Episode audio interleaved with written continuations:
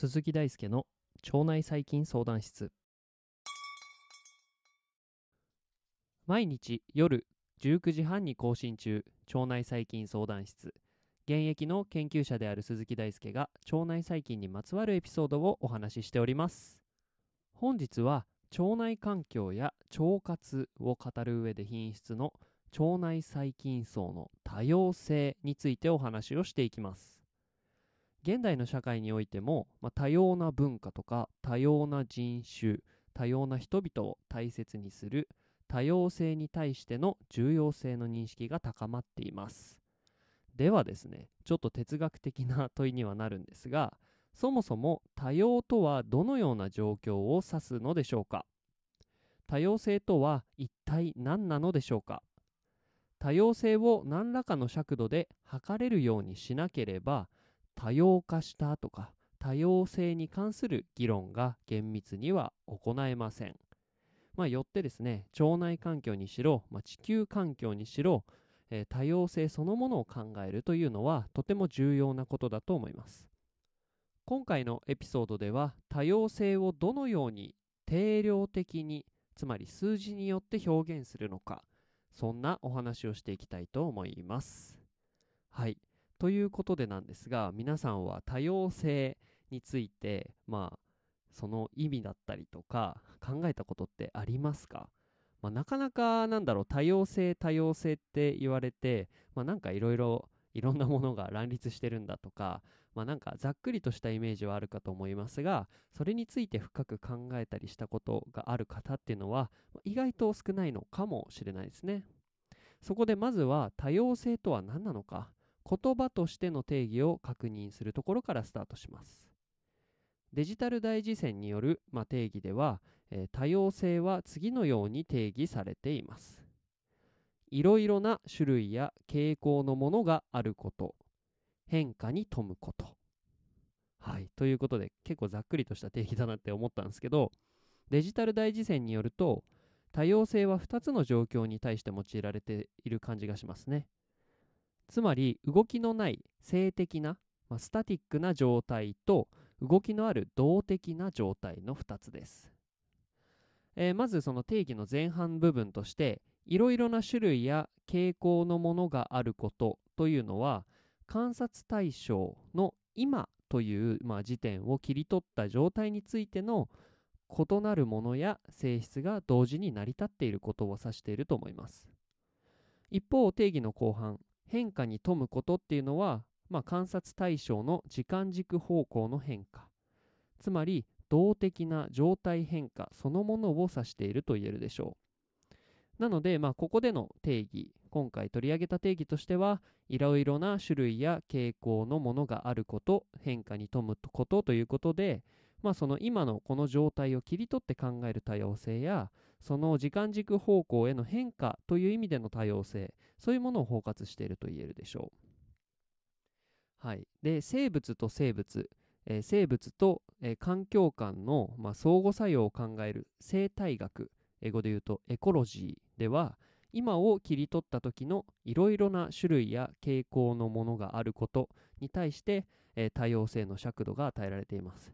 もっと平らに言うと、まあ、今この状況においての生物の多様性なのでその時間変換に対する多様性というよりもこの状況について観察結果としての多様性を生態学では考えるということがあります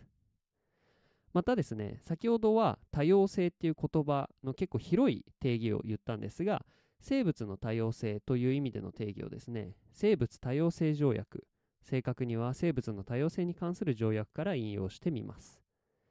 すべての生物かっこ、えー、陸上生態系、海洋、その他の水海生態系、これらが複合した生態系、その他生息または生育の場の遺憾を問わない、まあ、つまりすべての生き物の間の変異性を言うものとし、種内の多様性、種間の多様性、および生態系の多様性を含むということなんですがちょっと言葉難しくなったけど具体的にはなりましたよね。ここで強調したいのは全ての生物がまず多様性という概念には含まれていてその全ての生物の中でも種の中種の間そして種が構成するいろいろな種が構成する生態系全体それぞれに対して多様性というものが含まれているよということでした。まあなんかその説明になってるのかなってないのがちょっとわかんないですが少なくとも多様性の根源的なものとしてはこの変異性というものが考えられそうです。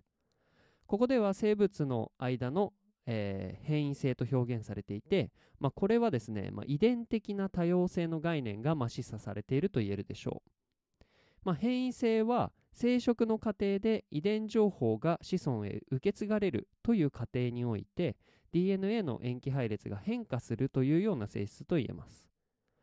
生物の多様性は分子レベルでは、えー、塩基配列の変化に他なりません。まあ、この点ですね生物多様性条約の多様性に関する定義っていうのは種の間のみならず種の中。人間で言うと、まあ、個人間の多様性についても考えられる点ですね。汎用な定義であると言えます。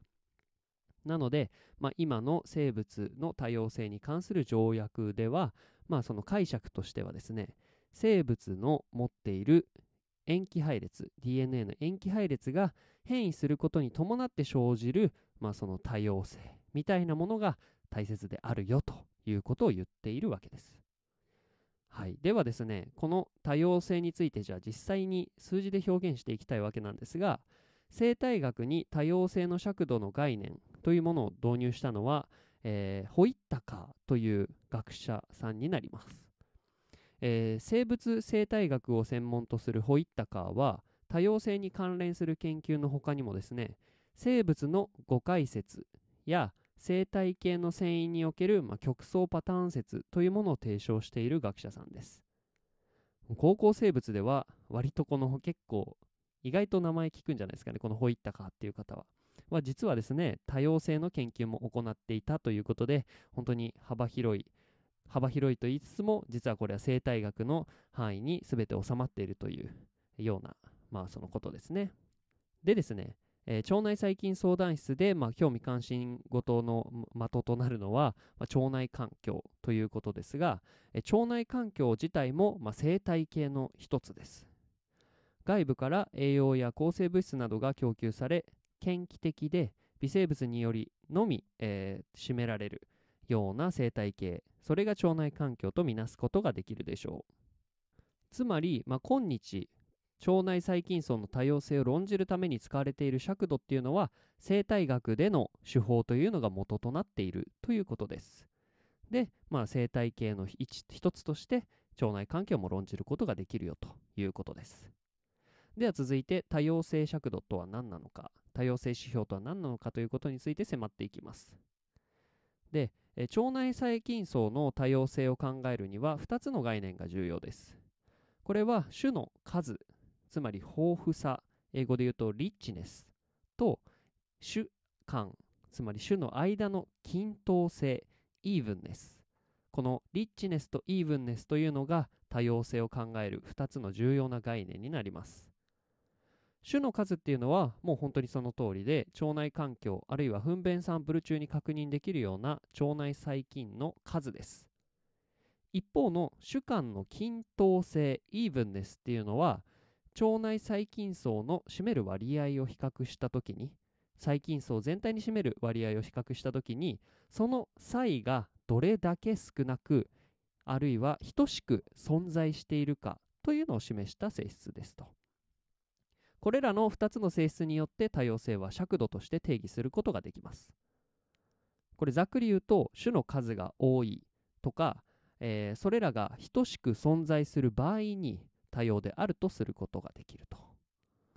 えー、またですね、多様性尺度のどれを取るかによって、えー、種の数を重視するのか、あるいは種間の均等性を重視するのかは結構異なってきます。はい。ということで、まあ、その種の数については、まあ、多様であればあるほど数も多いっていうなんか直感的な理解があると思うんですが、えー、種の,、まあその均等性種間の均等性っていうのも実は重要ですよっていうのは結構重要ですよね。というのもある細菌が、えー、5種類存在したとしましょうある細菌が5種類というかなんだろう5種類の細菌が腸内細菌層を構成したとしてでそれぞれが、まあ、そのそれぞれ2割ずつ20%ずつ構成されているのかそれとも1つの細菌だけもう96%を構成していてその他の細菌は1%ずつしか占めていないと。これどっちが多様な環境というか、まあ、腸内細菌層であるかと言えるかっていうと、まあ、感覚的になってしまうんですが、まあ、ここでは均等性つまりそれぞれが等配分で存在しているような前者の例の方が、まあ、その多様であると言えるのではないでしょうか。